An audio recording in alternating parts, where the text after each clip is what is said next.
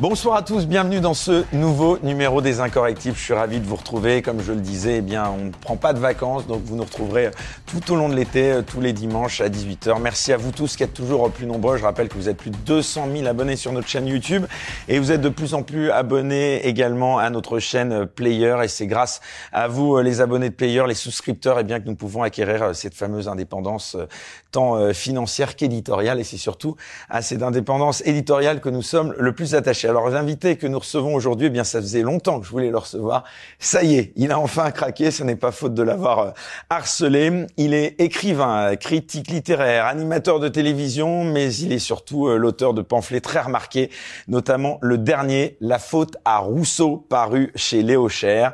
Il est surtout connu donc euh, pour son franc-parler, alors qu'on l'apprécie ou non, en tout cas ses critiques saillantes ne laissent personne indifférent. C'est pourquoi, je le disais, il était vraiment temps qu'il vienne s'exprimer sur cette banquette orange des incorrectibles. Éric Nolot, bonsoir. Bonsoir à vous. Merci pour votre invitation. Bah, merci à vous de l'avoir enfin accepté. alors, euh, cher Éric, alors c'est amusant puisqu'on a le même prénom, mais on va, euh, comme quoi, il est bien porté ce prénom. Je oui, hein il y a eu une mode à un moment. Il y a eu une mode, mais je suis pas très optimiste pour le futur de notre prénom. J'ai pas l'impression que dans les générations futures, Eric sera parmi les prénoms les plus attribués. Qu'est-ce qui vous fait dire ça J'ai l'impression que c'est un peu passé de mode. un qui a un petit peu. Euh, non, non, je... prénom. Non, vous n'irez pas jusque là. Non, tout ne se rapporte pas à Zemmour dans la vie euh, et, dans la mienne, mais dans la vie euh, en, général.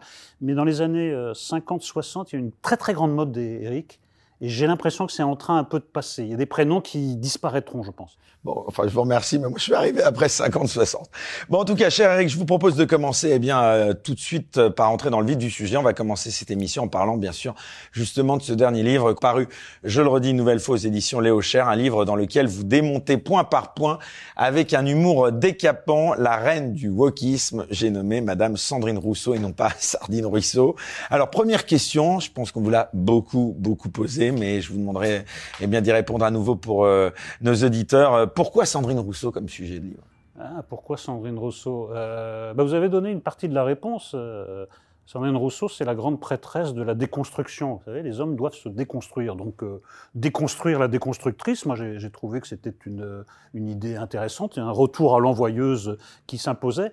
Non, plus sérieusement, je l'ai prise comme symbole. C'est le symbole de quoi? C'est le symbole du néo-féminisme, c'est le symbole du wokisme, et c'est surtout le symbole de la dérive de ce que je viens de, citer, le, wokisme et le, néo-féminisme. Donc elle m'intéresse en tant que personne, il y a des aspects très intéressants de la personnalité de Sandrine Rousseau, mais au-delà d'elle, c'est tout un système, c'est toute une idéologie qu'on essaie de nous imposer et à laquelle je résiste. Voilà. Donc prenons-la comme symbole, même si, encore une fois, je le répète, il y a, des choses qui ne la concernent qu'elle qui sont très, très instructives. Alors, je vais essayer, puisque c'est pas mon rôle dans cette émission de prendre parti, mais enfin, elle est quand même si caricaturale. Est-ce que c'est pas, objectivement, Eric Nolot, un peu facile de la prendre pour cible, euh, surtout pour euh, quelqu'un comme vous qui a trop l'exercice, quoi? Bah, C'est-à-dire que quand il y a quelqu'un qui a la prétention, c'est le cas de Sandrine Rousseau, de vous imposer un nouveau mode de vie, de vous imposer un contre-modèle de société et même un contre-modèle de civilisation, la moindre des choses, c'est de se rebiffer. Moi, je ne veux pas du monde que veut nous imposer Sandrine Rousseau. Je ne veux pas vivre dans le monde qu'elle essaie de nous imposer. Je ne veux pas que mes enfants vivent dans, dans ce monde. Donc, la caricature d'aujourd'hui, ce sera la norme de demain. Avant que ce pas fatal soit franchi, il faut s'y opposer. C'est ce que je fais de manière certes offensive, euh, d'aucuns ont dit agressive, euh, mais c'est le genre du pamphlet. Et pourquoi elle n'est pas, par exemple, je sais pas, un certain Jean-Luc Mélenchon Ça vous tentait pas d'en décrire sur lui? Jean-Luc Mélenchon, son tour viendra, bien entendu, ah. bien entendu. Ah, c'est-à-dire qu'il va y avoir toute une autre liste. Oui, euh, bien sûr. Déjà, tout ça est en préparation. Et les prochains, donc, dans l'ordre, c'est quoi, en tout cas Là, je pense que le prochain, ce sera toujours pas Jean-Luc Mélenchon. Je, m'occuperai plus spécialement, si une autre idée ne me vient pas entre-temps, hein, du wokisme en tant que tel. D'accord. C'est-à-dire le, wokisme plus généralement. Là, la clé d'entrée, c'était Sandrine Rousseau. Alors, elle mène au wokisme, mais c'est pas le wokisme de, manière globale. Mais je pense que le wokisme mérite d'être étudié de manière globale. Enfin, si vous voulez bien, on en parlera quand même un petit peu tout au long de cette émission.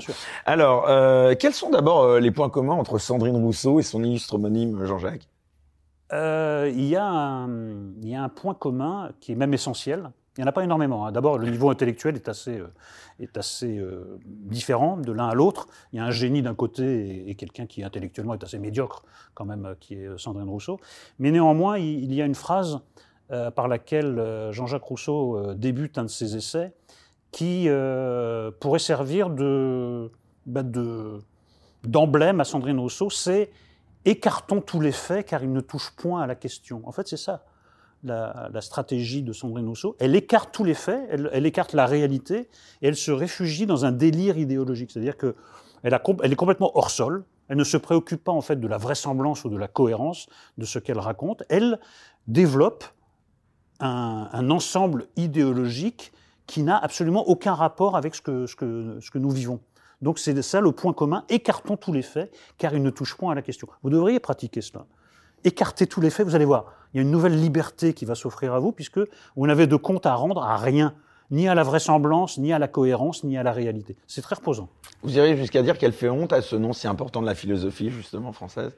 Bah, je, dirais, que l'homonymie est, assez, euh, est assez problématique, oui. C'est vrai que quand on passe de Jean-Jacques Rousseau. politique, j'entends. Oui, quand on passe de Jean-Jacques Rousseau à, Sandrine Rousseau, euh, on peut dire que là, c'était mieux avant, quand même, les Rousseau. Je pense qu'on peut s'accorder là-dessus. On entend souvent, Éric Nolot, que la gauche française trouverait son origine dans les écrits de Jean-Jacques Rousseau, notamment dans son aspect radical. Est-ce que, paradoxalement, c'est pas le cas avec Sandrine Rousseau? Peut-être. Il y a, euh, je, pense qu'il y a plus généralement, euh, dans la gauche actuelle, une dérive, un délire mais qui en effet, euh, ce, délire trouve euh, comme origine des choses extrêmement respectables d'une pensée de gauche qui, au, début, je, parle de la gauche des Lumières, je parle de la gauche de la, première partie de la, de la, Révolution, avait quelque chose de très honorable, de très défendable, et qui est devenu folle. Petit à petit, la gauche est devenue folle. Et là, on a une gauche qui est complètement perdue, complètement dévoyée, complètement égaré, qui porte le nom de NUPES ou qui porte le nom de France Insoumise, et qui est dans un délire idéologique sans fin, une sorte d'inversion des valeurs, où les victimes sont des coupables, les coupables sont des, sont, sont des victimes, où la censure c'est la liberté, la liberté c'est la censure. Il y a quelqu'un qui nous a expliqué ça bien avant, bien avant moi, avec beaucoup plus de talent que moi, il s'appelait George Orwell, et il nous a expliqué ça en 1984. Le, le monde que nous prépare Sandrine Rousseau, que nous prépare le wokisme, c'est 1984 de George Orwell. De quoi justement Sandrine Rousseau elle est l'incarnation selon vous? C'est ça, euh, le wokisme euh Elle est l'incarnation d'un féminisme euh, punitif, elle est l'incarnation d'une écologie punitive, et en effet, elle est l'incarnation d'un wokisme punitif. C'est-à-dire que leur but, c'est de créer un monde pur. Voilà, il faut instaurer une forme de pureté à la fois morale, euh, écologique. Et pour imposer cette pureté, c'est d'ailleurs le but de tous les régimes euh, totalitaires, hein, il faut en passer par une phase de répression. Euh, désigner des coupables. Alors, quand c'était le nazisme, ben, les coupables, c'était les juifs. Quand c'était le communisme stalinien, le coupable, c'était les bourgeois. Et là, maintenant, quand on veut nous imposer un, nouveau, un nouvel ordre totalitaire, à savoir le néo-féminisme ou le, ou le wokisme qui marche main dans la main, enfin, pour le moment, ben, l'ennemi à abattre, c'est l'homme. Vous, moi, nous sommes coupables de naissance en tant qu'hommes. Euh, le monde qui existait avant doit être aboli parce qu'il a été créé sur les bases du patriarcat. Le patriarcat, c'est pas bien. Le patriarcat, c'est des méchants. Il faut abolir tout ce qui existait avant pour reconstruire à neuf. C'est le projet de l'homme nouveau qu'on trouve également dans tous les projets totalitaires. Il fallait créer un homme soviétique de toutes pièces. Il fallait euh, créer un homme maoïste de toutes pièces, il fallait créer un homme nazi de toutes pièces, et là maintenant il faut créer un homme déconstruit, un, nouvel, en fait, euh, une forme d'homme mutant, et que pour recommencer absolument sur des bases anthropologiques de table rase. On la relaye beaucoup euh, dans les médias et puis la preuve, euh, on en parle nous-mêmes. Donc c'est quand même que le phénomène est important. Est-ce que vous croyez vraiment que Sandrine Rousseau a des partisans aujourd'hui en France? En tout cas, elle a des partisans médiatiques. Euh, c'est une des personnalités politiques les plus invitées sur les, sur les médias. C'est une des hum, invitées politiques qui est... Euh, Vous ne pensez pas que c'est seulement un phénomène médiatique? Ben, Le phénomène médiatique finit par s'imposer au reste de la société. Bon, donc euh, c'est exactement... Là, je, fais le, je fais le, le, le parallèle avec ce qu'a théorisé Gramsci. Vous savez, Gramsci a théorisé que pour, prendre le pouvoir, il fallait d'abord prendre le pouvoir sur les idées. Après, vous prenez le pouvoir dans la réalité. Et il y a un travail d'emprise sur les idées. il y a énormément de, médias qui sont euh, acquis aux causes wokistes, aux causes euh, néo-féministes. Des médias d'ailleurs qui euh, s'arrangent toujours pour ne jamais poser les questions qui fâchent à Sandrine Rousseau. On ne la met, ou très rarement, en face de ses contradictions, des bourdes qu'elle a qu'elle a, qu'elle a pu euh, lâcher, simplement parce que on espère qu'elle va en lâcher d'autres et que ça va faire le buzz. Et puis qu'elle va revenir, parce que vous expliquez d'ailleurs très bien dans votre livre que c'est une très bonne cliente, je cite, hein, pour les médias. Ah ben, formidable. Soit elle va sortir une bêtise, soit elle va sortir une punchline. Dans tous les cas, ça va faire du buzz, ça va faire du clic. C'est très bon pour elle, parce qu'on va parler d'elle, et c'est très bon pour le média vous savez qu'il y a un côté un peu panurgique hein, dans cette profession. Donc on va reprendre euh, ce qu'elle a dit, ça fait une petite phrase, les gens vont dire ah ben tiens si je l'invitais et voilà. C'est une sorte de cercle vicieux diront les uns, vertueux diront, diront les autres. Je pense que euh, Sandrine Rousseau est une créature euh, médiatique, une créature qui a été façonnée par et pour les médias. Vous pensez qu'elle a conscience de ce que vous laissez entendre, donc de sa médiocrité, de son caractère ridicule? Ou est-ce qu'elle en joue pas? C'est très difficile de distinguer entre le cynisme et la bêtise chez, Sandrine Rousseau. Tantôt c'est l'un, tantôt c'est l'autre. Mais en tout cas, euh, elle, est, quand même consciente de quelque chose, puisqu'elle a elle-même en fait euh, résumé en une formule. Elle a dit un jour Auparavant, je disais des choses raisonnables et personne ne m'écoutait. Complétez la phrase. Ça veut dire, à présent, je dis des choses déraisonnables et on m'écoute, et on m'invite, et on me réinvite. Donc elle a théorisé que plus c'est gros, plus ça passe. Donc elle sort des choses, des énormités de plus en plus pachydermiques, et ça marche. Donc de ce côté-là, elle, a très très bien compris le, jeu médiatique. Alors évidemment, euh, la contre-enquête que je, mène, ça consiste à démonter ces bourdes, ne pas seulement euh, euh, retenir leur aspect spectaculaire, mais d'aller au fond. Par exemple, il y a une phrase que j'ai analysée, qui est tout à fait sidérante venant d'une féministe. Sandrine Rousseau vous dit je préfère les jeteuses de sorts aux ingénieurs EPR. Ça, c'est étonnant pour euh, une femme d'abord, et puis pour une féministe. Je préfère les jeteuses de sorts, je préfère les sorcières. Ça veut dire quoi? Le monde est séparé entre les femmes, qui sont côté de la magie noire, de l'irrationnel, des sabbats par les nuits de pleine lune, puis les hommes, alors c'est le contraire. C'est le rationnel, la science, les grandes écoles. Ça, c'est un point de vue féministe? Moi, je ne veux pas de ce féminisme-là. Je, écoutez, je, je veux qu'on je veux euh, entrer dans une machine à, remonter le temps et échanger Sandrine Rousseau contre Colette. Moi, le féminisme de Colette me va très bien, un féminisme de femme forte, euh, qui va sur le terrain euh, des hommes, qui va à la castagne, et pas ce féminisme victimaire et un peu délirant, parce que pour dire, que, pour dire que son modèle de femme est une sorcière, il faut quand même être dans l'incohérence idéologique totale. Personne ne la confronte à ce genre d'énormité, c'est quand même étrange. C'est intéressant, vous citiez, euh, enfin vous parliez de grandes écoles, le fait qu'elle fut quand même vice-présidente de l'université de Lille. Ça dit quoi de l'état de notre université en France? Bah, ça en dit, ça en dit très long. D'ailleurs, l'université, c'est, c'est un des un des lieux où se joue euh, le basculement d'un monde euh, à l'autre. le wokisme à l'université, le combat est déjà perdu là, non? Le wokisme est déjà perdu. Il est Pas le wokisme, le combat. Contre le, combat contre le wokisme. Le, wokisme a déjà gagné, oui, plus précisément. Euh, le wokisme a gagné. Il a gagné à Sciences Po aussi. Il a gagné dans les universités. Bon, d'après ce que j'ai compris, je me suis renseigné tout de même.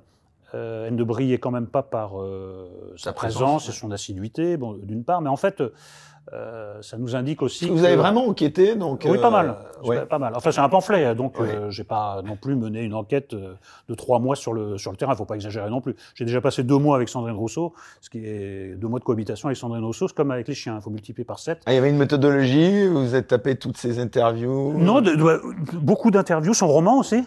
J'ai même lu son roman, hein, on n'est pas nombreux à l'avoir fait. Hein, euh, c'est une épreuve. Vous l'acheteur. Hein. oui, c'est moi, c'est une épreuve. Hein, je peux vous le dire.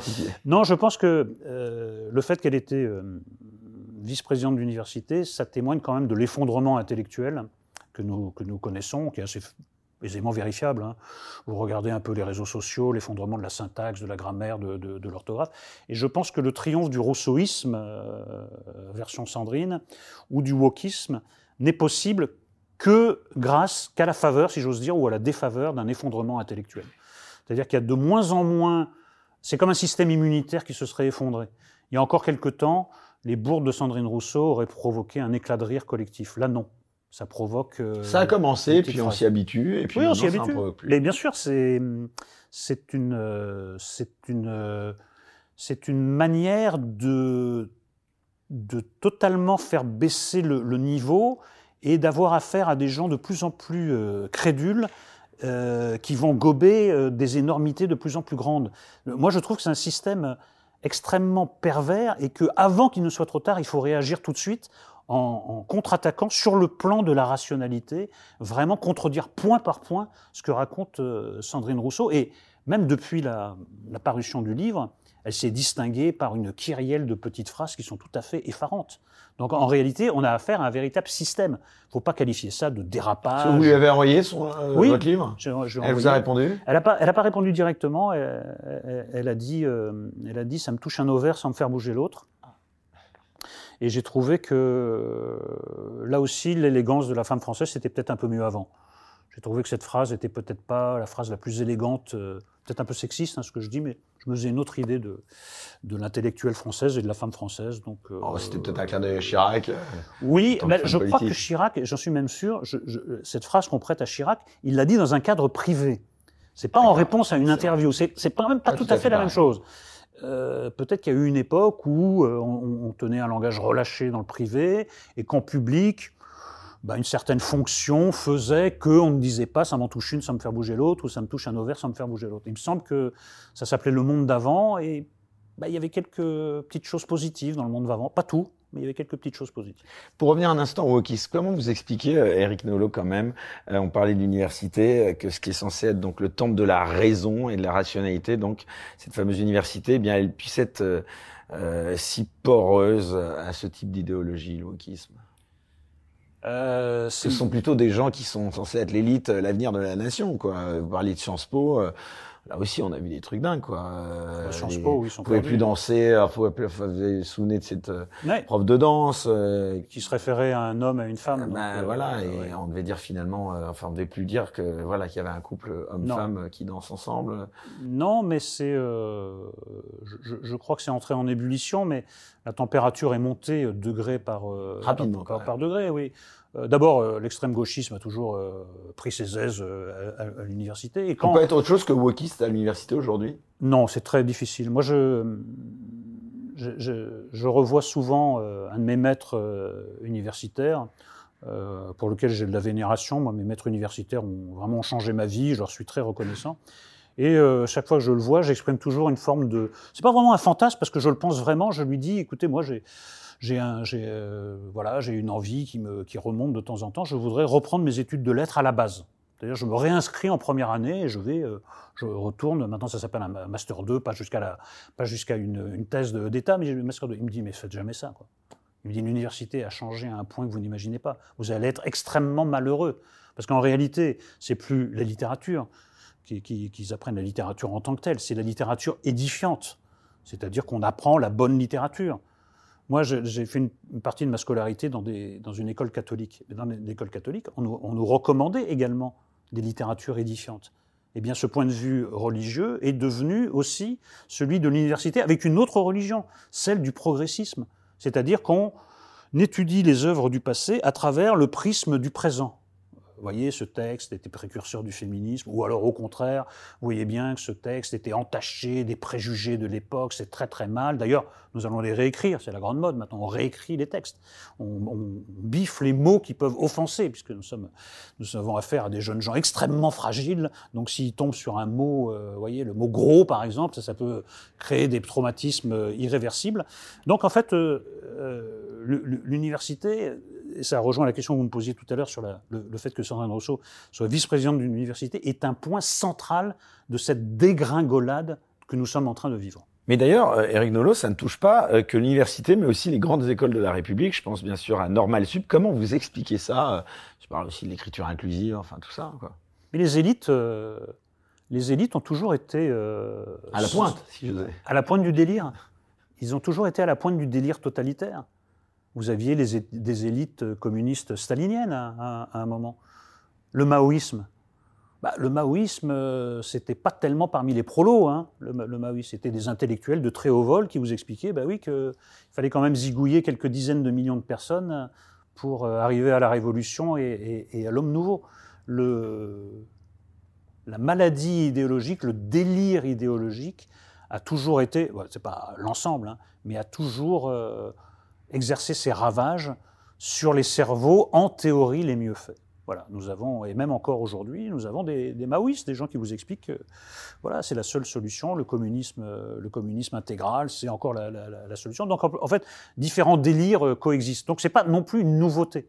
On a toujours eu cette, euh, bah, cette ce, ce, côté fascinant de la violence politique chez les intellectuels. Il y a une fascination de la violence qui remonte à la Révolution française d'ailleurs. Hein. Nous sommes fascinés beaucoup justifient euh, les violences incroyables qu'il y a eu à partir de 1793, par exemple, et on pense qu'une certaine violence est, normale, souhaitable, pour arriver au but, ultime, qui est celui de la révolution d'une société euh, nouvelle. Et le wokisme est quand même d'une grande violence. Il y a des gens qui se retrouvent à l'index, vous censurez des, textes, il y a des gens qui disparaissent du jour au lendemain, qui n'ont plus le droit de, citer. Alors évidemment, euh, les goulags euh, sont immatériels. On ne vous envoie pas au goulag, euh, en effet physique. Vous ne vous retrouvez pas en Sibérie, mais vous vous retrouvez dans des Sibéries immatérielles, dans des Sibéries sociales. Mais ça dit quoi ce procès en, extrémisme de droite? Puisqu'on a l'impression aujourd'hui que dès qu'il s'agit de, enfin de, disqualifier son adversaire, c'est vraiment l'anathème qu'on essaye comme ça de jeter quand on n'a pas d'argument finalement, parce que. Ben non, mais qui le dites-vous, cher ami même à vous, quand même, c'est surprenant, puisque vous avez vous-même été. Euh, je suis traité de fasciste, moi. En fait, je suis traité de fasciste. Ah ben non, c'est même pas fou, c'est devenu la norme. Euh, si vous n'êtes pas d'une certaine gauche, si vous n'êtes pas de la France insoumise, vous êtes un fasciste. Tout ce qui est. Euh, bah, vous payez peut-être votre amitié aussi pour Éric Zemmour, qu'on traite évidemment, enfin que tous ses détracteurs traitent de, de fascistes ou d'extrémistes de droite. Oui, bien sûr. C'est ça, peut-être la raison. Je, je, je, je, paye cette amitié, c'est certain je paye euh, mon indépendance, euh, je paye mon insoumission aux insoumis, euh, je paye un tas de choses et je paye cher. Hein. je paye de, je paye d'un ostracisme. Je le paye d'être à peu près interdit de présence sur des médias publics. ah, vous êtes aujourd'hui interdit À peu près, à peu près. Et, vous n'êtes plus invité sur les médias publics? Non. France Télévisions en particulier? Non, je, la seule exception, ça a été Léa Salamé. Dans, quelle époque? Euh, et j'étais d'ailleurs, euh, elle a été très fair-play d'ailleurs puisque j'étais invité à, pour une Comment vous expliquez ça? Enfin, ils vous ont donné une explication Ah ben on donne pas d'explication, cher ami. Ça s'appelle la mort sans phrase. C'est-à-dire vous vous êtes mis à l'index, mais comme il n'y a pas d'index officiellement, euh, on risque pas de vous le montrer. Simplement, je vous, moi je vous dis simplement les faits. Le, le pamphlet La faute à Rousseau a paru en mai. Il n'y a pas eu une ligne dans un média de gauche. Pas un mot dans un média de gauche. En revanche, il y a tout ce que vous voulez dans un média de droite. Ils auraient pu même le descendre, dire qu'ils n'étaient pas d'accord. Alors il y a deux solutions. Euh, ou c'est une censure, ce que je crois, ou alors, ils ont peur de le chroniquer en me donnant raison, puisque, euh, en fait, c'est un livre très factuel, il faut bien le dire. Donc, peut-être qu'ils ne savent pas comment s'y opposer.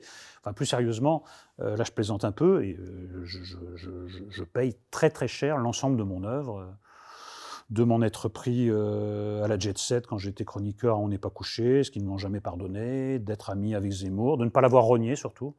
Si je l'avais renié, ça se serait beaucoup mieux passé pour moi. Mais enfin, écoutez, euh, voilà, on ne se refait pas. Vous voulez dire qu'il y en a d'autres qui l'ont renié Pensez à Laurent Ruquier, peut-être par exemple, non? Non, Laurent, il a, il a un peu zigzagué avec Zemmour, en fait, euh, parce qu'il n'est évidemment pas d'accord avec lui. Il a dit qu'il avait regretté de l'avoir euh, pris comme chroniqueur. Il l'a quand même réinvité, alors qu'il n'était plus chroniqueur, on invité pour, pour, pour, des livres. Il est assez ambivalent par rapport à, Éric Zemmour. Non, je ne pense pas qu'il l'ait. Je, pense qu'il ne sait pas trop sur quel pied euh, danser. Mais euh, simplement, il y a des tas de gens, je pense, qui ne. qui, euh, si on leur demandait, renieraient. ils l'ont fait dans les faits, mais il, le, ferait sous forme d'autocritique si on leur demandait est-ce que vous reniez votre amitié avec Eric Zemmour Oui, il le dirait. Il dirait oui parce qu'ils savent que d'un point de vue carriériste, ce serait payant. C'est intéressant cette parenthèse à laquelle je m'attendais pas d'ailleurs quand vous me dites que vous n'êtes plus invité sur les médias du service public. Euh, est-ce qu'il y a des gens qui vous ont euh, déçu, Eric Nolot, euh, dans leur attitude suite justement à l'évolution de votre parcours? Des gens qui vous soutenaient, qui vous ont lâché, ou peut-être à l'inverse, est-ce qu'il n'y a pas des gens qui ne vous soutenaient pas, pour pas dire plus, et qui vous ont apporté leur soutien. Bah, il y a eu les deux cas. Il y a eu des noms particuliers, des personnalités à qui vous pensez en particulier, donc vous pourriez nous citer? Des gens dont, dont le lâchage vous a surpris ou à l'inverse le soutien? Il y a quelque chose qui m'a blessé? Ben je, je, je, cherche le mot, c'est pas blessé. Qui m'a un peu étonné, c'est euh, l'attitude de Paris Première à mon endroit. Vous étiez très présent, enfin. Oui, c'est le moins qu'on puisse dire, puisque j'étais présent euh, sans discontinuer depuis 15 ans. Et j'étais euh, j'étais présent dans l'animation de deux émissions euh, très différentes. À Paris, Ça balance à Paris, émission culturelle mais culte. Euh, culte et puis surtout euh, basé sur euh, quelque chose qui se pratique très très peu à la télé, c'est-à-dire le débat culturel. En réalité, la culture à la télévision, c'est essentiellement de la promotion. Bon, là, c'était c'était un débat avec. Et puis Eric et Zemmour et Nolo. Zemmour et Nolo, Mais ça balance à Paris. Le gimmick, c'était qu'on discutait sans savoir, à part moi qui le savais évidemment, si l'invité était là ou pas. Donc, effectivement, c'était un peu, marrant parce que il y avait des gens qui avaient été très virulents et puis à partir du moment où le type débarquait, ils étaient un peu moins virulents. Bon. Et puis il y avait Zemmour et Nolo. Et j'ai l'impression que euh, Paris Première a sifflé la fin de la récré, a sifflé la fin de la liberté, de l'insolence dans sa balance à Paris et également dans, euh, dans Zemmour et Nolo. Euh, quand Zemmour est parti pour se lancer dans la, dans la politique, l'émission a continué et un peu à ma grande surprise, elle a bien tenu le coup, parce qu'on aurait pu croire que quand il me restait que la moitié du duo, surtout que Zemmour a une personnalité très forte et qu'il y avait quand même beaucoup de Zemmouriens qui regardaient, euh, l'émission se casserait la gueule. Ce qui n'a pas été le cas. Et l'émission n'a pas été maintenue. Et j'ai trouvé très bizarre que du jour au lendemain, sans me dire un mot, sans me donner euh, la moindre explication, sans même euh, un remerciement pour 15 ans de présence ininterrompue à l'antenne, on me signifie, mais de manière euh, implicite, que la récré est terminée, qu'une époque s'est terminée, que l'époque de la liberté de parole. C'est qui C'est pas Nicolas Taverneau euh, Non, c'est pas c'est pas lui qui dirige euh, c'est pas lui qui dirige Paris Première. Directement. Non, pas du tout. Ça, ça fait partie du groupe M6, hein, mais c'est pas c'est pas lui qui dirige. Mais j'ai l'impression que on a voulu me signifier et peut-être signifier à d'autres. C'est étonnant une chaîne privée en plus. Oui, je, je, c'est pour ça que je cherchais le mot tout à l'heure. Euh, la déception, c'est sûr, mais l'étonnement. Plus que la déception, l'étonnement, une chaîne qui, en tout cas, c'est toujours euh, targuée de, manier l'irrévérence, d'être un peu à contre-courant, de faire des émissions différentes. Il tenait, euh, il tenait deux émissions, une culturelle, une politique, vraiment très différentes, que j'incarnais l'une et l'autre, et du jour au lendemain, on passe à autre chose. Moi, j'ai quand même l'impression que ça a beaucoup à, voir avec le basculement dont nous parlons depuis le début de notre entretien. J'ai l'impression qu'on qu'on est passé à autre chose, qu'on a basculé dans autre chose, et que moi, je faisais partie de cet ancien monde avec d'autres codes, euh, avec une indifférence et même une hostilité au wokisme, et que maintenant, il faut montrer patte blanche, il faut euh, montrer une certaine forme de respectabilité. Voilà, j'ai l'impression d'avoir payé ça et je suis. Euh, euh, sans, balance à Paris, c'est l'émission que j'ai préféré faire dans toute ma vie. Voilà, non pas je crache sur les autres, hein, j'étais très heureux, à, on n'est pas couché, mais c'est ce que j'ai préféré faire. Et cet arrêt brutal, euh, immotivé. Et, Surtout que ça marchait bien, enfin. Ça marchait bien. Bis repetita avec Zemmour et Nolo devenu Restons Zen. Je, Alors que je crois que l'émission de Laurent Ruquier sur Paris Première n'était pas un carton, hein, paradoxalement. Non, non, bah, pas du tout, pas du tout. Et celle qui nous avait remplacé, euh, pas du tout. C'était même des tragédies d'audience, euh, voilà. Donc euh, je, ne comprends pas très bien. Je, ne comprends pas très bien parce que, à la limite, on aurait remplacé par une émission qui serait rentrée dans les clous, comme on, l'a vu, mais qui cartonne. Alors on se dit bon, bah ça, il y a un million de personnes, il y a un million de personnes. Moi, ça m'intéresse pas, mais il y a un million de personnes, ça intéresse. Voilà, il n'y a plus qu'à fermer le banc et, accepter. Mais ce n'est pas le cas. C'était des tragédies d'audience semaine après semaine. Mais j'ai l'impression qu'on préfère la tragédie d'audience à, l'insolence, à l'ancienne que j'ai pu, euh, pu incarner. Non pas que je m'en vante, c'est juste, une, juste une nature. en tout cas, c'est intéressant ce que vous dites là. Euh, en effet, euh, Peut-être l'image, c'est assez inexplicable. Alors, avant de revenir à, ce livre sur Sandrine Rousseau, juste pour terminer aussi euh, sur l'épisode Papendai, euh, vous pensez que euh, il a trahi sa mission de ministre, ce ministre de l'Éducation nationale ben, C'est le ministre de la trahison nationale. Écoutez, qu'est-ce qu'on attend d'un ministre de l'Éducation nationale? Et d'ailleurs, qu'est-ce qu'on attend de l'Éducation nationale? On attend qu'elle transmette à nos gamins les savoirs fondamentaux, de ce dont on a besoin vraiment dans la vie. Qu'est-ce qu'on observe? Un effondrement de la France dans les classements euh, internationaux. D'ailleurs, il y, a même un petit épisode, un mini-épisode assez cruel, c'est que vous savez que nous avons accueilli beaucoup de gamins ukrainiens. Mais les gamins ukrainiens, ça les fait rigoler. On les, intègre dans le système français. Le niveau du système français les fait rigoler. C'est-à-dire qu'en un an, bon, alors déjà, ils ont un don pour les langues, hein, ils rattrapent ça, et c'est les premiers de la classe. Et ils rigolent en mathématiques. Ah, c'est ça les mathématiques en France? Ah, D'accord. Parce que je peux dire que l'Ukraine, d'ailleurs c'est la Russie aussi, hein, c'est un autre niveau, bon déjà. Alors qu'ils viennent d'arriver en plus. ils viennent d'arriver dans, un univers euh, complètement euh, différent. Culture différente. culture différente, dans des conditions euh, psychologiques épouvantables, pays en guerre, vous quittez votre maison, votre ville, vos copains, votre vie, quoi, etc. Et ils se baladent, bon, déjà. Mais en même temps, non seulement le niveau s'effondre en grammaire, en orthographe, tout ce que vous voulez, mais on rajoute des missions euh, qui n'ont aucun sens. Maintenant, un certificat d'écologie, certificat de citoyenneté, enfin des gadgets qui n'ont rien. Les gamins sont pas là. Les gamins sont pas là pour qu'on leur euh, pour qu'on leur impose des ateliers avec des drag queens. Je, je regrette, c'est pas le but. C'est pas le but. Ça vous a choqué Tiens, arrêtons-nous un instant là-dessus. Des ateliers, parce que ça, c'est vraiment un épisode qui, notamment encore une fois, c'est remarquable de le souligner, euh, pas dans les médias classiques, mais sur les réseaux sociaux, on a parlé de ça, mais pendant euh, deux semaines sans discontinuer, enfin en tout cas moi je le voyais partout, cette vidéo où des drag queens venaient euh, donner la leçon à des jeunes. Alors il y avait beaucoup aussi d'images qui venaient des États-Unis, mais en tout cas, ça, arrêtons-nous un instant là-dessus, ça dit quoi d'une part, et qu'est-ce que vous en avez pensé vous personnellement? Bah, ça dit, euh, ça dit beaucoup de choses. Vous êtes euh, père vous-même. Euh, oui. Je sais pas. voilà. Ça... Là, ils sont grands, donc ils sont à l'abri des, des, ateliers de drag queen. Mais, vous auriez des petits enfants aujourd'hui. Bah, je m'y opposerais pour des tas de raisons. D'abord, d'abord, je, pense qu'il y a une forme d'immense bêtise. Voilà, il y a une forme de panurgisme idéologique. Voilà. Ensuite, il y a quelque chose de plus profond qui est très troublant parce que c'est difficile à analyser jusqu'au bout. Il y a une il y a une tendance de gauche à faire de la marginalité, de placer la marginalité au centre. Alors, on voyait ça beaucoup avec les délinquants. Les, gens de gauche sont extrêmement euh, fascinés par les délinquants. Euh, alors, il y a une affaire très célèbre, c'est l'affaire Battisti, par exemple. Battisti, si vous franchissiez euh, les Alpes, vous alliez en Italie, on vous expliquait qui était Battisti.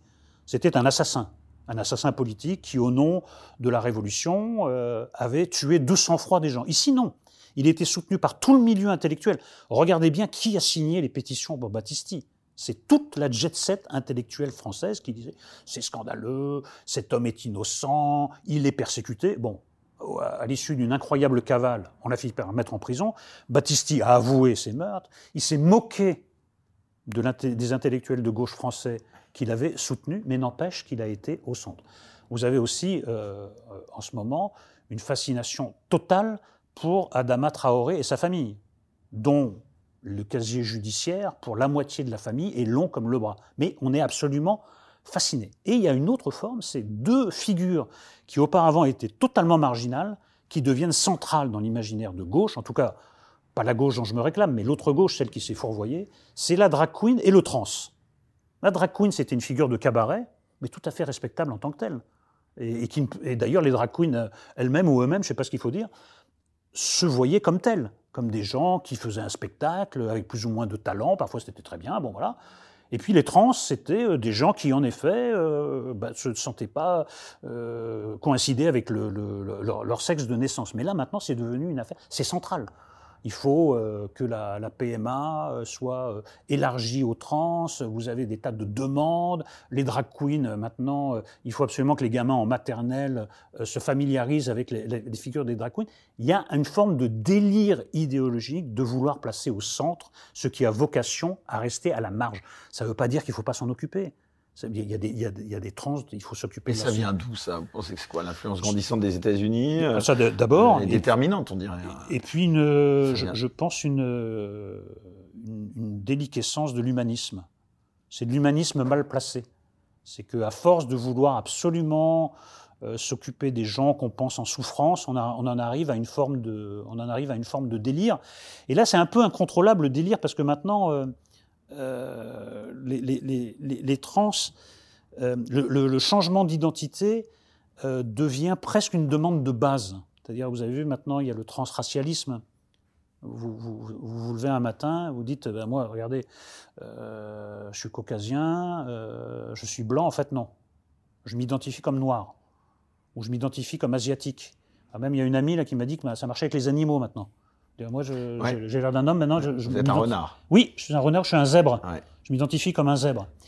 Donc, Christine Anne de Queen, je crois, va se transformer bientôt en oiseau. Je- je- ouais, oui, j'ai vu ça d'ailleurs. J'ai fait un, le tweet prochain outing, je crois. Voilà, j'ai fait un tweet un peu moqueur et je me suis fait déchirer. Alors, on rappelle le Oh. contexte de Christine de Queen, qui évidemment ne veut plus qu'on l'appelle elle, mais Oui. il, et qui a fait une vidéo qui, à première vue, peut paraître touchante, où elle, est, euh, elle en vient presque aux larmes, hein, en disant qu'elle est très traumatisée. Non, mais moi j'ai cru que c'était une blague. J'ai cru qu'elle Ah faisait mais une non, blague. mais moi j'ai bah, justement moi j'ai moi j'ai j'ai- pas cru à la blague du tout et j'ai vu une personne vraiment meurtrie parce que on l'appelait encore elle et elle, elle ne supportait par moment plus euh, ce Mais vous, qualificatif. vous voyez à quel point on en est arrivé? C'est a- triste parce que là on Ben oui, on a tellement mis dans la tête des gens qu'en fait c'était une souffrance qu'ils finissent par la ressentir. Parce que elle, elle va très loin dans les vidéos. Elle dit les gens n'écoutent plus Voilà. ma musique parce qu'ils sont transphobes. Enfin, non mais donc on a mis dans la tête et ensuite, euh, bon, je ne sais pas parce que euh, je ne veux pas entrer dans les dans les détails, j'ai pas d'informations. Dans, dans cette vidéo quand même, elle donne quand même beaucoup de signes d'un d'une crise psychique. Euh, Bon, je ne veux pas euh, utiliser des grands mots, mais il y a quelque chose qui, bon, il y a quelque chose qui a l'air déréglé. Alors, bah, je ne sais pas si c'est la poule et l'œuf, je ne sais pas si c'est le dérèglement qui a pro- provoqué le discours ou le discours le, le- le- le dérèglement, mais toujours est-il qu'on met dans la tête des gens qui subissent une souffrance intolérable, parce que vous dites, moi, excusez-moi, madame, je vous regarde, je vois une femme et pas un zèbre, et dit, comment vous pouvez dire ça? Et puis vous avez dit elle tout à l'heure, et puis on n'écoute pas ma musique, pourquoi? Parce que donc les gens, en fait, sont dans une souffrance totale et exigent qu'on réponde à leur souffrance, qu'on mette fin à leur souffrance. Ils exigent, là aussi, c'est la, marche qui devient le centre, c'est-à-dire que les délirants exigent que leur délire devienne la raison du jour. Il y a quelque chose qui est complètement déréglé, et tout ça est alimenté par euh, un réseau d'activistes et par euh, l'e- l'extrême gauche. Il y, a quelque, chose qui ne, va pas. Il y a quelque chose qui est en, en plein euh, dérèglement. L'hypothèse optimiste, c'est qu'on vit un moment de délire et on va rentrer dans les clous. Moi, je ne le crois pas. Je crois que c'est que le début d'un glissement, d'un- d'une révolution euh, anthropologique qui peut nous mener euh, vers des situations et vers des mondes qu'on ne peut même pas imaginer encore. C'est intéressant parce que là, la transition, on l'a fait aussi par rapport à ce qu'on appelle, on parlait de l'université, les études communautaires, alors, et les études aussi euh, bon, sur le plan historique, colonial, les études de genre. Est-ce que c'est un champ d'études important euh, quand même, ou est-ce qu'il faut ne pas en parler de ces communautés Non, mais bien sûr qu'elles ont le droit de citer. Simplement, le problème, c'est que ce genre, euh, ce genre d'études, là aussi, donne lieu à, à quantité de, de, de délire. Parce que Parce qu'on va y revenir, il y a d'autres gens qui vont vous traiter là de tous les noms euh, d'extrémisme, euh, de droite, parce que justement, vous voulez pas voir cette réalité. Moi, je veux bien voir cette réalité. Je dis simplement qu'une personne noire, par exemple, son identité ne se résume pas seulement à la couleur de sa peau. C'est-à-dire, si toute la journée, vous dites à quelqu'un, vous êtes noir, et donc, en réalité, vous ne devez voir le monde qu'à travers le mal qui a été infligé à vos ancêtres à travers euh, l'esclavage ou d'autres formes euh, d'oppression, si vous le réduisez à une identité monolithique, c'est très très grave parce que vous l'empêchez de s'épanouir en tant qu'individu. Vous le cantonnez de force dans une communauté. Il ne peut pas appartenir à une communauté globale, la communauté humaine, parce qu'il va d'abord voir sa plus petite communauté comme son vrai degré d'appartenance. Moi, je donne un exemple qui a pu choquer euh, aussi, mais Nolo, c'est un nom typiquement vendéen. Pendant la Révolution, l'extermination des Vendéens par euh, la Révolution française, ça a été épouvantable. Ils ont utilisé des méthodes de nazis. Je pèse mes mots, ils se sont comportés comme des nazis. Ben, Excusez-moi, chaque fois que je passe devant un drapeau bleu, blanc, rouge, je ne me sens pas offusqué jusqu'à l'âme de voir le symbole des gens qui ont euh, exterminé mes ancêtres. Pourquoi? Parce que la République, ce n'est pas que ça, et parce que Nolo, ce n'est pas seulement la Vendée, Nolo, c'est pas seulement une origine vendéenne, je suis fait d'autres identités, je suis fait d'autres apports. Mais si vous dites à quelqu'un, Camarade, toi tu es algérien, d'origine algérienne, donc pour toujours, la colonisation, c'est ton passé, tu dois y penser tous les jours, tu dois euh, vraiment euh, ne jamais oublier ce que tes ancêtres ont volé. Vous, vous l'enfermez dans une identité, vous l'empêchez de s'épanouir. Donc euh, effectivement, il faut étudier, évidemment qu'il faut étudier la colonisation, mais il ne faut pas en faire quelque chose d'absolument obsessionnel. Et puis en plus, euh, vous avez vu que maintenant, à force de cantonner les gens dans leur identité, on en arrive à des délires euh, aux États-Unis. On a même vu ça en France d'ailleurs, où euh, certains cours ne doivent être suivis que par des gens qui ont la même couleur de peau. Parce que c'est une agression d'être à côté d'un blanc ou à côté d'un noir. Enfin là, c'est dans l'autre sens, hein, c'est curieux. Le racisme a en fait, en fait migré. Non mais il faut bien voir où nous mène cette idéologie. Pour l'instant, on rigole un peu. Moi, je vous ai dit, hein, je vous le dis franchement, Christine Anne de Queen, j'ai cru qu'elle faisait une parodie. Donc c'est vrai que j'ai encore le réflexe de rire de ça. Mais en effet, elle était très sérieuse. Et elle était sans doute dans une véritable forme de, souffrance. Eh bien cette souffrance, vous allez la propager à des millions de personnes qui vont souffrir de, ce qui leur a été infligé ou de ce qu'on veut leur mettre dans la tête qui a été euh, infligé. Il faut quand même euh, dépasser certaines choses, pour essayer de vivre pleinement sa vie, de ne pas être otage du passé. Il ne s'agit pas d'oublier le, passé. Le racisme a, existé, la colonisation a, existé, euh, la persécution des homosexuels euh, a existé. Maintenant, sur tous ces points, je ne crois pas que ça soit la France le pire pays. Voyez Demandez à un noir euh, américain en 1945 s'il faisait mieux vivre euh, en France ou aux États-Unis, je crois que la réponse est, toute prête, est toute faite. Donc euh, je, trouve ça extrêmement, je trouve ça extrêmement dangereux. Qu'est-ce que vous dites à ceux euh, justement qui pensent peut-être qu'il faut être fier que la France soit aussi à l'origine de beaucoup de ces théories, avec ce qu'on a pu appeler la French Theory, dont Michel Foucault fut le plus illustre représentant? On a, on a la fâcheuse tendance en France à exporter le plus déplorable de nos inventions. la fête de la musique, un événement assez redoutable. Euh, c'est la permission euh, laissée aux pires musiciens de s'exprimer et, euh, quand même ce sont des bons musiciens, d'imposer leur musique aux autres. le Beaujolais nouveau aussi, qui est quand même pas ce qui se fait de mieux hein, dans, le, vin, c'est un torboyau, hein, il faut bien le dire. Le Beaujolais en tant que tel, parce que je vais m'engueuler avec tout le, lobby du vin, le Beaujolais en tant que tel, très bien. Le Beaujolais nouveau, bon, c'est un peu du torboyau quand même. Et la French Theory, c'est la même chose. On a, exporté nos, grands penseurs, euh, Foucault, euh, Derrida, etc. Et ils nous sont revenus en boomerang. Euh, c'est un peu la créature de Frankenstein, quoi. Voilà, on a créé des Frankenstein et maintenant ils, reviennent pour nous hanter. alors évidemment, si on s'en tient à, un patriotisme de façade, on peut dire oui, voilà des, penseurs français, pas si fréquents, qui ont réussi à l'étranger, mais malheureusement ils ont réussi pour le pire.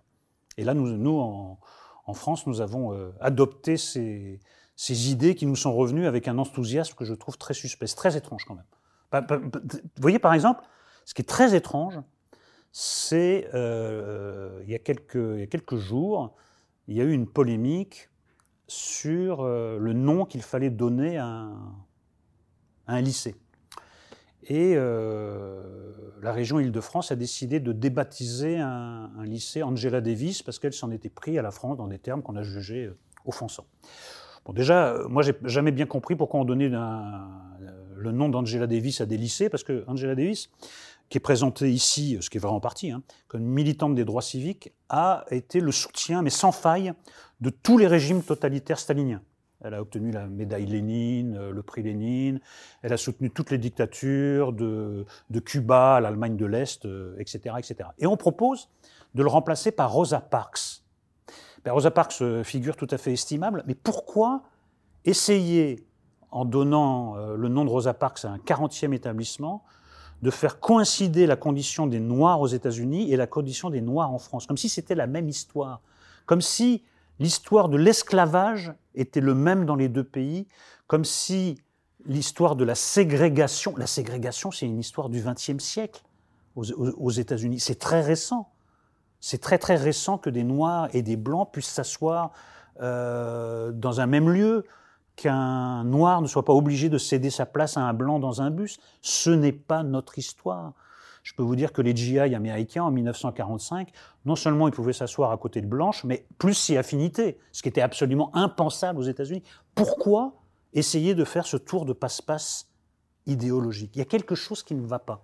Et Angela Davis, euh, là, c'est encore pire parce qu'on on essaie de gommer tout un aspect de sa, de sa personnalité. Moi, je trouve d'ailleurs c'est une personnalité douteuse en général, mais son, côté pro-totalitaire devrait l'écarter même de la possibilité de donner son nom à, un établissement. Alors, Eric Nolot, si vous voulez bien, revenons à ce, livre, donc La faute à Rousseau, aux éditions Léo Cher, et revenons donc à, son personnage principal, Sandrine Rousseau. Quels sont euh, les traits de son idéologie qui vous exaspèrent le plus, finalement? Ce qui m'exaspère le plus, mais je ne dirais pas euh, exaspéré, ce qui m'écœure le plus, ce qui me révolte le plus, c'est qu'elle utilise de justes causes à des fins personnelles, à des fins carriéristes. Les violences faites aux femmes, à part une infime minorité de psychopathes, je ne vois pas qui ne voudrait les combattre. On veut tous combattre les violences faites aux femmes. Les violences faites aux femmes, quand Sandrine Rousseau, en tout cas souvent quand elle s'en occupe, c'est à des fins personnelles. Je commence d'ailleurs mon livre par cela. Son euh, intervention à C'est à vous. Elle arrive sur le plateau de C'est à vous et elle dit extrêmement tranquillement à propos de Julien Bayou, J'allais venir. son collègue écolo, que Julien Bayou est un prédateur sexuel qui pousse des femmes au suicide. D'ailleurs, une enquête est en cours. Comme on lui demande une précision, elle dit quand même que c'est une enquête journalistique. Bien. Euh, l'enquête journalistique euh, en question paraît. Il n'y a absolument rien dans cette enquête, à part que Julien Bayou a multiplié les conquêtes parmi les, militantes écologistes. Mais enfin, ça, c'est pas dans le code pénal. Hein. Il n'y a, pas de, de question de, violence sexuelle, il n'y a pas de violence tout court. Euh, il y a une rupture qui se passe mal, mais ça arrive dans la vie, et là non plus, c'est pas dans le, code pénal. La cellule de répression des violences sexuelles et sexistes d'Europe Écologie des Verts ne parvient même pas à se réunir et aucune femme ne se présente pour euh, se plaindre. Bon. Mais la carrière de Bayou est terminée. Donc euh, elle a éliminé un rival au nom de la lutte contre les violences faites aux femmes. Donc elle est redoutable finalement en, femme politique. Ah mais elle est redoutable. Mais c'est une tueuse. Quand elle était en concurrence avec Éric Piolle, Piolle pour euh, la direction du parti, elle accuse Éric Piolle de l'avoir violemment bousculé c'est quand même quelque chose, vous imaginez. Violemment bousculé. On trouve les images. Eric Piolle passe à trois bons mètres d'elle, sourit et la salue très aimablement. On lui montre les images, elle dit Oui, c'est vrai que c'était un peu plus compliqué que ça. Ben non, c'est pas un peu plus compliqué que ça, c'est que tu as menti euh, effrontément et hontément. Et encore une fois, violence faite aux femmes au profit d'une euh, manœuvre carriériste, puisqu'elle voulait euh, en fait la place que finalement Eric Piolle a obtenue. Et d'ailleurs, je reviens aussi sur cet épisode tragicomique de On n'est pas couché, où euh, il y a eu une passe d'armes avec euh, Christine Angot, terrible. Et encore, la séquence a été énormément coupée. Ils ont coupé le moment où Angot balance son verre d'eau à travers le plateau, quitte le plateau, va s'enfermer dans sa loge, pleure, se fait supplier pour revenir, etc., etc. Et en fait, il y a un échange entre Christine Angot et Sandrine Rousseau, parce que Christine Angot euh, elle, elle a décidé qu'elle avait une forme de monopole sur la dénonciation des violences faites aux femmes. Elle a été victime d'inceste. Elle a le droit d'en parler, les autres n'ont pas le droit de parler, et surtout, il y a une manière de parler qui est la sienne, et Sandrine Rousseau n'a pas respecté les règles. Et donc, Sandrine Rousseau, euh, euh, finit par emporter quand même le morceau médiatiquement parce qu'elle pleure. à partir du moment où vous commencez à, à pleurer, celui d'en face, celle d'en face, en l'occurrence, passe vraiment pour un être sans cœur, un bourreau, donc elle a emporté la, elle a emporté la mise. Mais à chaque fois, vous voyez bien que dans les accélérations de carrière de Sandrine Rousseau, c'est toujours des épisodes médiatiques et c'est toujours une forme d'instrumentalisation. Parce que là, c'est le côté enquête de mon bouquin. J'ai interrogé des gens qui ont assisté à la scène intégrale de N'en pas couché, puisqu'ils en ont diffusé, je crois, que la moitié. Et ils m'ont dit qu'ils avaient la conviction, ça n'engage que, ça n'engage que moi de le répéter, qu'en fait, Sandrine Rousseau savait très bien ce qu'elle faisait et qu'elle poussait vraiment Christine Angot à bout, dans l'espoir quand même que ça fasse un clash dont elle savait bien qu'elle sortirait euh, vainqueur euh, médiatiquement. Il y a quand même beaucoup de calculs, beaucoup de cynisme chez, Sandrine Rousseau. C'est pas la seule. Hein. Sait si en politique c'est répandu le carriérisme.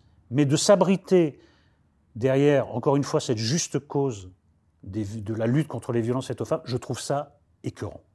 Et plus largement, justement, euh, vous parliez de l'affaire Bayou, quelle est la conséquence, selon vous, de ce féminisme délateur et très offensif sur les relations hommes-femmes? Bah, C'est la guerre.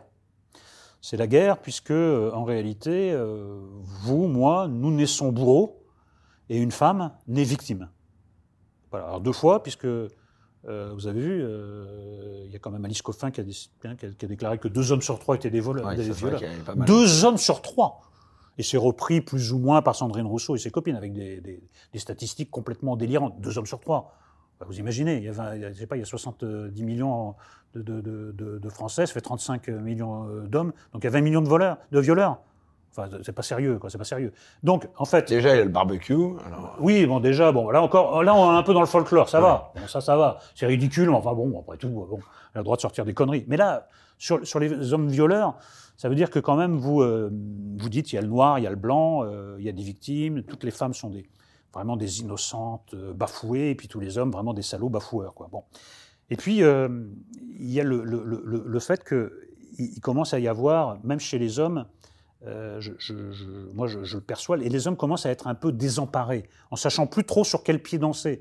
Parce qu'en fait, dans, la, dans les rapports hommes-femmes, c'est très difficile d'arriver à une bah, le situation. jeu de la séduction, on en arrive comme aux États-Unis, on prend l'ascenseur ben non. seul avec une femme. Or, dans la séduction, il y a une zone grise. Mais je vous parle pas de, je vous parle pas d'agression ou de main aux fesses, euh, ce qu'à Dieu ne plaise. Mais dans, la séduction, il y a forcément une zone grise. À un moment, vous allez dire un truc euh, à double sens, vous allez faire une proposition, euh, etc., qui est pas une agression. Simplement, ça fait partie du commerce entre les hommes et les femmes. Ben, D'ailleurs, on en arrive à, à, un truc extraordinaire aux États-Unis. Si vous l'avez jamais jamais fait, faites-le télécharger les applications de consentement, où avant de passer au lit, les partenaires s'entendent sur les pratiques.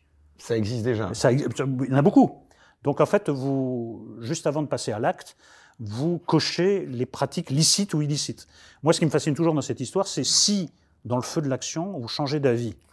Est-ce qu'il faut interrompre le feu de l'action pour, refaire le, pour contrat. refaire le contrat en disant ben, j'ajoute cette truc illicite, ou alors là j'étais d'accord mais maintenant je suis plus d'accord. Enfin vous en venez à des trucs euh, pareils et en effet euh, alors là vraiment c'est à prendre et au premier degré. C'est valable en justice euh, enfin ça peut être produit ça. Ah, bien sûr bien sûr.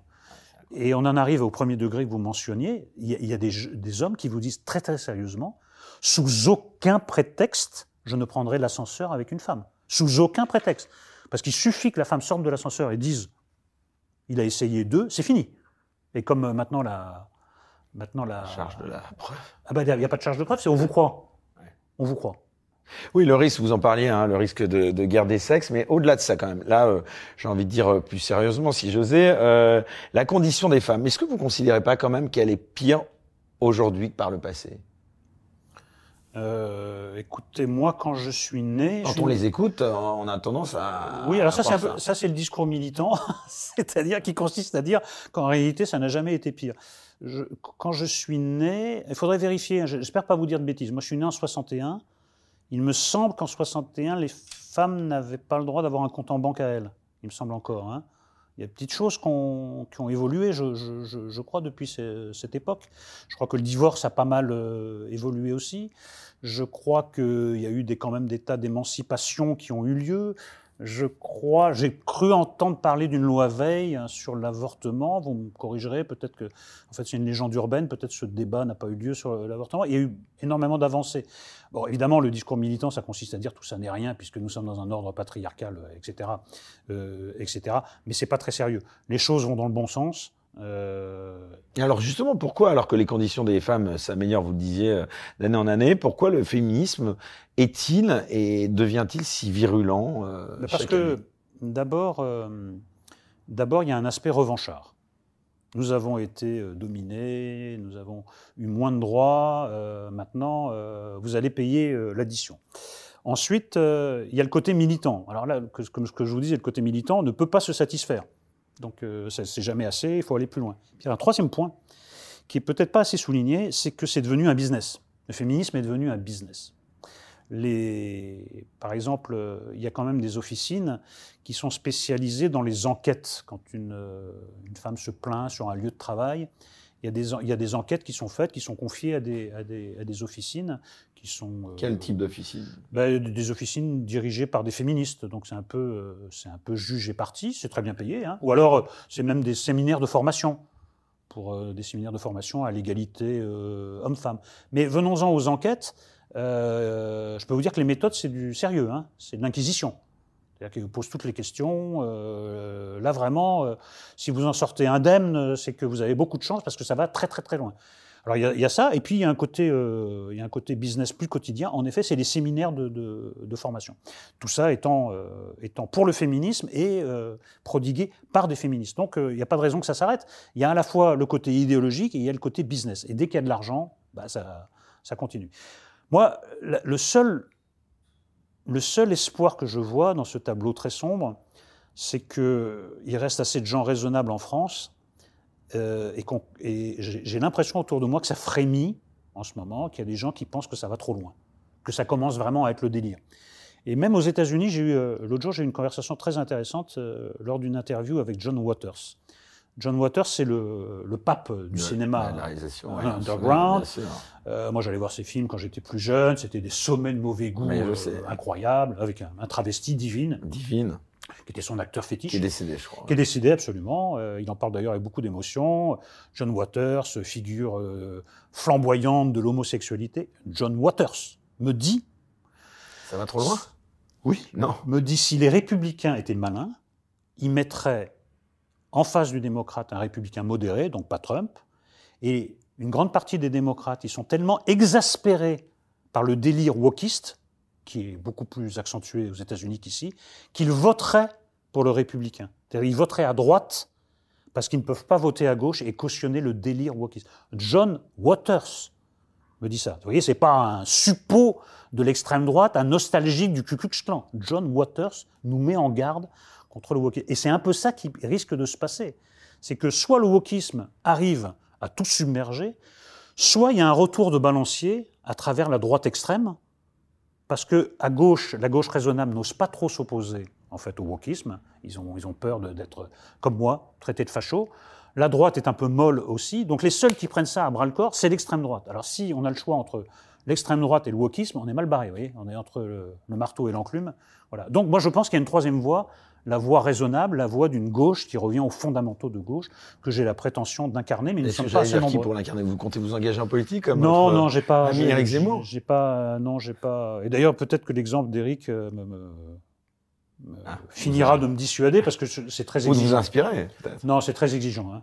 Vous pensez qu'il n'aurait pas dû y aller finalement avec le recul? Je pense qu'il ne pouvait que y aller, qu'il était arrivé au bout de quelque chose, que on en a discuté 50 fois et un jour après une émission, euh, fameuse Morenolo, euh, euh, alors qu'on avait échangé tous Ah, il vous avez confié qu'il allait y aller avant tout Ah, on en a discuté, oui, on a discuté très tôt, très en avance. au moins, peut-être un an, un an et demi avant la décision. Et un jour, il m'a dit Est-ce que tu imagines, lors de la prochaine présidentielle, que j'en sois encore le commentateur? Et je me suis dit C'est pas possible. Quoi. En fait, la prochaine présidentielle, Eric, il ne peut pas s'asseoir en face de moi et dire oui, cette semaine, un tel a dit ça, voilà, machin. Non, il était, il, était plus journaliste depuis un moment. Il était déjà homme politique dans son discours, dans sa manière d'être. On n'est pas déjà du temps dont on n'est pas couché, sa phrase fétiche, c'est je ne suis pas là pour vous poser des questions. Donc il y avait un truc quand même, hein. un journaliste qui vous dit je ne suis pas là pour poser des questions. Il y avait un petit indice, il fallait l'entendre. Euh, et je lui dis écoute là tu as raison, je, je ne t'imagine qu'en acteur de cette de cette présidentielle, mais j'ai vu ce que c'était, les attaques. Euh, d'abord le boulot, hein, c'est un, truc incroyable, une, mobilisation de tous les côtés. Euh, vous êtes euh, tout est fouillé, votre vie publique, votre vie privée, les attaques les plus basses ne vous sont pas épargnées. Non, je, c'est plus dissuasif qu'incitatif. On revient au, sujet dont on parlait il y a quelques instants, on parlait des drag queens à l'école. le LGBT poussé à l'extrême, au changement de sexe, à la négation de la nature. Vous en pensez quoi? Ben, J'en pense qu'en effet, euh, la grande affaire, c'est celle de la nature. Il y a un rêve prométhéen qui est euh, eh bien, de s'abstraire de la nature, de congédier la nature. La, nature n'existe pas, le social est tout, en fait. Ben, vous ne naissez pas homme ou femme, en réalité, non, c'est une construction. Ben, c'est faux, parce que par exemple, le, le, trans est une créature imaginaire. vous pouvez changer votre apparence, vous ne pouvez pas changer votre sexe.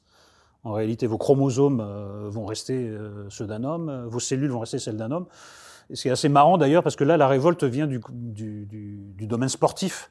Parce qu'évidemment, comme les, comme les trans s'alignent avec les femmes et qu'en fait ce sont des hommes qui concourent avec les femmes, là les femmes commencent à se révolter. Donc c'est marrant le, en fait le, le, le, clash entre le féminisme en réalité et le, et le, et phénomène trans. Ça c'est marrant. Ensuite, euh, il y a un côté euh, très troublant aussi de. C'est bizarre parce que c'est une idéologie de gauche, le LGBTisme, mais ils ne voient pas à quel point ils sont bouffés par le capitalisme le plus euh, basique. Quand j'étais gamin, il y avait une pub. vous n'avez pas dû la connaître. Hein. Vous, êtes, vous avez quel âge? Oh, un âge qui ne se dit plus. se dit plus. C'était vous vous changez, changez de quelle tonne? Vous vous souvenez pas de ça? Ah non. C'était des montres. Hein. Donc, vous deviez changer de montre pour euh, vous adapter à votre tenue. Et là, on a un peu l'impression que c'est, bah, vous changez, changez de sexe, quoi. En fait, on change de sexe comme on change de montre. Vous devenez un animal. Euh, et puis en plus, comme c'est déclaratif. Aujourd'hui, je suis ni homme ni femme. Puis demain, je serai peut-être un homme. Hein, enfin, je le dirai en tout cas. Je serai une femme. Je serai un zèbre. Je serai un renard. Il y, a un côté. Euh, devenez même le consommateur de vous-même. À, la limite, on change de sexe comme on change de forfait téléphonique. En réalité, vous êtes plus, vous n'êtes plus satisfait en fait du la fournisseur. C'est ça finalement. Et la question, c'est, pardon de vous interrompre, mais est-ce qu'un enfant peut, dès son plus jeune âge, être conscient de ses orientations de genre et surtout de sa sexualité aussi? La sexualité, euh, à la rigueur, il peut y avoir des quand même des précédents dans l'histoire qui, bon, euh, laissent entendre qu'on peut euh, savoir très tôt quand même, pour certains, l'orientation sexuelle. Mais en tout cas, ces orientations de genre en termes de ce qu'on est en identité sexuelle. Et je crois que j'ai entendu dire qu'il y a certains pays euh, euh, dans le Nord qui permettaient à, des jeunes enfants de pouvoir euh, effectuer des transitions sans même euh, avoir l'accord de leurs parents. c'est la loi espagnole, ça. C'est à 16 ans. C'est 16 ans sans autorisation des parents. Oui, mais je crois que c'est même encore plus tôt dans ah d'autres pays. Mais... Donc, en fait, pour résumer, un gamin au même âge ne peut pas voter, ne peut pas conduire une voiture, mais, ne peut pas boire d'alcool, mais peut décider de changer de genre. Changer de sexe, ouais. Je sais pas, est-ce qu'il y a besoin de développer? On est dans le délire. En plus, euh, vous savez, euh, là, c'est pas déclaratif. Hein, c'est au prix d'un processus. Euh, si vous avez le cœur bien accroché, d'ailleurs, penchez-vous sur la question. En quoi ça consiste? Vous allez voir que c'est pas de la rigolade. Hein bon. Ensuite. Sans compter qu'on puisse, évidemment le regretter plusieurs années après. C'est ça. et puis pour certains. et retour en arrière, avec réopération, hormones, traficotage, enfin tout ça, et, tout ça fait beaucoup euh, penser, encore une fois, au docteur Frankenstein, au bidouillage. Euh, et là aussi. On joue avec le feu, selon vous on joue, avec, euh, on joue avec le feu, on joue avec la nature, on joue avec les gamins surtout. pour des tas d'autres domaines, à très juste raison, on essaie à, autant que faire se peut, de protéger les enfants. Et là, on les, on les livre à quoi? On les livre à une industrie. On parlait du pognon tout à l'heure, pour, pour d'autres domaines là aussi. Il y a énormément d'argent à se faire, mais il y a, de l'argent partout, même dans la PMA, la GPA, c'est des questions d'argent. Tout ça, voilà. Euh, oh, c'est l'extension sans fin de la marchandisation. On a tout marchandisé. Maintenant, on va marchandiser le corps.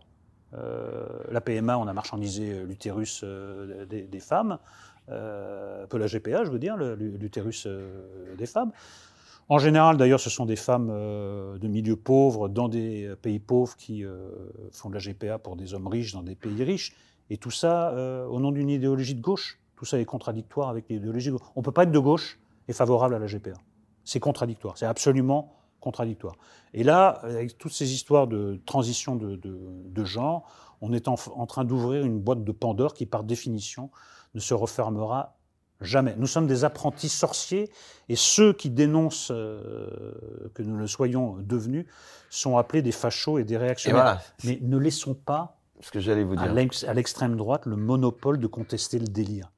Le délire doit être contesté par tous les gens raisonnables de quelque horizon politique. Malheureusement, pour des questions idéologiques, pour des questions de posture, nous laissons Comment le monopole. Comment est-ce qu'on peut aujourd'hui résister à cette idéologie selon vous? C'est ça. C'est pas facile. Il faut du courage. Euh, il ne faut pas craindre d'en payer le prix, mais il faut savoir que l'avenir nous donnera raison. Sur le long terme, nous aurons raison. Mais là, nous sommes. Euh, mais là, qu'est-ce qu'on risque à s'y opposer aujourd'hui? On risque gros, on risque une carrière, vous le disiez. Euh, la carrière, c'est sûr. Comme la violence ne cesse de monter, on peut risquer un peu plus même. C'est vrai dans les deux camps, hein, d'ailleurs. Des... Dans les deux camps, en effet. Bah, bien sûr, vous savez, les, attaques des centres d'avortement aux États-Unis, c'est pas une blague. Hein. Il y a eu des attaques. Euh, les femmes qui y entrent sont sous la pression de manifestants. Euh, donc ça existe dans les deux camps. Euh, il ne faut pas le, nier. Il y a une, pression d'extrême droite, mais il y a aussi une, question de une pression d'extrême gauche. Donc il faut faire très attention à ça. Non, on risque, on risque gros, et puis surtout, on risque d'être dans le camp du mal. Et ça, c'est très problématique parce que là, il y a le camp du bien où tout vous est permis, ça vous ouvrira toutes les portes, mais si vous êtes euh, dans le camp du mal, toutes les portes se fermeront. Revenons à, Sandrine Rousseau, donc, euh, qui est un petit peu l'objet de notre attention, vous l'avez compris, lors de cette émission. D'abord, est-ce que vous pensez qu'elle a un avenir politique, sérieusement? C'est compliqué. C'est compliqué comme question parce que deux dangers la guettent. Il y a quand même le fait que comme elle est obligée de pousser de plus en plus loin le bouchon, est-ce qu'à un moment ou à un autre, on ne va pas, euh, même des gens euh, acquis à la cause, penser que vraiment euh, elle, est, en plein délire. Là, elle a par exemple retiré un tweet où elle disait que le recours des armes à feu par les forces de police ne devait être que dans des cas extrêmes, y compris dans les cas de terrorisme. Donc le ministre de l'Intérieur lui a dit, excusez-nous, mais essayez de nous expliquer dans quel cas le terrorisme n'est pas un cas extrême. vous voyez, là, à force de vouloir faire de l'idéologie et de l'angélisme, on en vient à se prendre les pieds dans le tapis. Et puis il y a un deuxième danger, qui est inverse, opposé, c'est d'être débordé par plus radical qu'elle. Alors j'ai vu que euh, c'est Marine Tondelier, Marine, à son prénom, oui, Marine Tondelier, euh, la nouvelle patronne d'Europe Écologie des Verts, avait essayé à un moment d'être encore plus radical.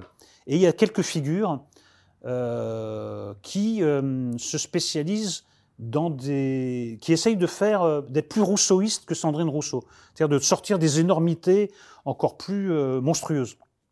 J'ai cité Marine Tondelier. Il y, a, Adèle Haenel qui est pas mal non plus. Alors elle n'est pas exactement, elle est engagée dans un autre parti, mais elle est pas mal parce qu'elle est dans une radicalité encore un peu plus affirmée. Il y a aussi Geoffroy de la Gannerie, Geoffroy de la Gannerie qui dit de toute façon maintenant il faut interdire euh, les opinions contraires à la mienne, c'est-à-dire contraires à la gauche, euh, parce que ça ne fait pas avancer le débat. Il faut interdire euh, les idées qui ne soient pas de gauche. Donc vous pouvez toujours trouver un peu plus délirant.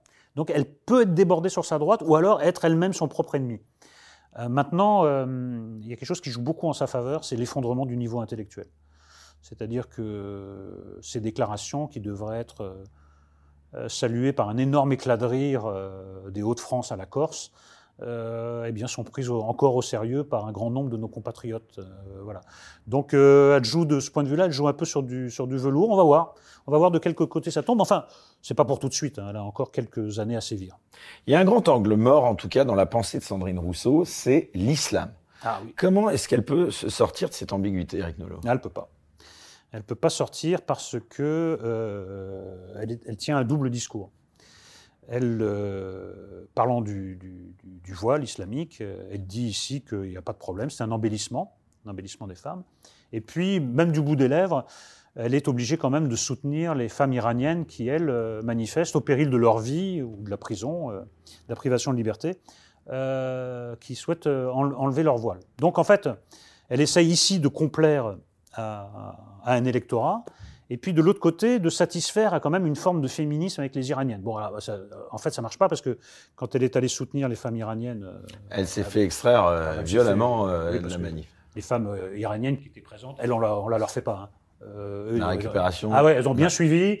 Et quand elles ont vu, il y a une dame qui a eu une réaction formidable quand elle a vu toutes les caméras sur son main de Rousseau. Elle s'est jetée vers elle. Oui, elle a dit l'objet de cette manifestation, c'est les femmes iraniennes et pas Madame, pas Madame Rousseau. Bon, voilà. Donc en fait, ils sont, c'est les limites de l'intersectionnalité. C'est-à-dire que comment se sortir de cette contradiction que un musulman, par définition, a toujours raison, puisque c'est un damné de la terre, c'est le nouveau prolétaire en réalité, c'est la figure qui a, qui a, remplacé le prolétaire, il a toujours raison, et les femmes aussi ont toujours raison. Alors que se passe-t-il quand le musulman n'est pas d'accord avec la femme? C'est le cas du, du, du voile. Ben, elle est bien emmerdée. Donc, en fait, euh, je, pense que beaucoup de choses peuvent se fracasser sur ces contradictions. Voilà. En tout cas, elles se dépêtrent extrêmement mal de cette histoire de voile, par exemple. Mais il y a d'autres, il y a d'autres sujets. Par exemple, Faites un sondage parmi des gens qui se revendiquent musulmans sur ce qu'ils pensent de LGBT. Vous allez voir que ça ne va pas être euh, d'une folle popularité. Hein. Euh, déjà, le, le, le, L et le G, bon, ça ne va pas être non plus un, un plébiscite. Mais alors, euh, le T, le B, etc., et les plus, plus, plus, plus, plus, dans, les, milieux, plus bah, dans les milieux musulmans traditionnels, comme dans les milieux catho traditionnels. Voilà. Alors donc, là aussi, vous allez avoir une confrontation, une contradiction entre euh, ces publics ou ces électorats qu'elle essaye de, concilier. Là c'est vraiment pas gagné. Pour voir la suite de l'émission sans aucune censure, merci de vous abonner à la chaîne Les Incorrectibles Plus sur Player depuis le lien en description sous cette vidéo.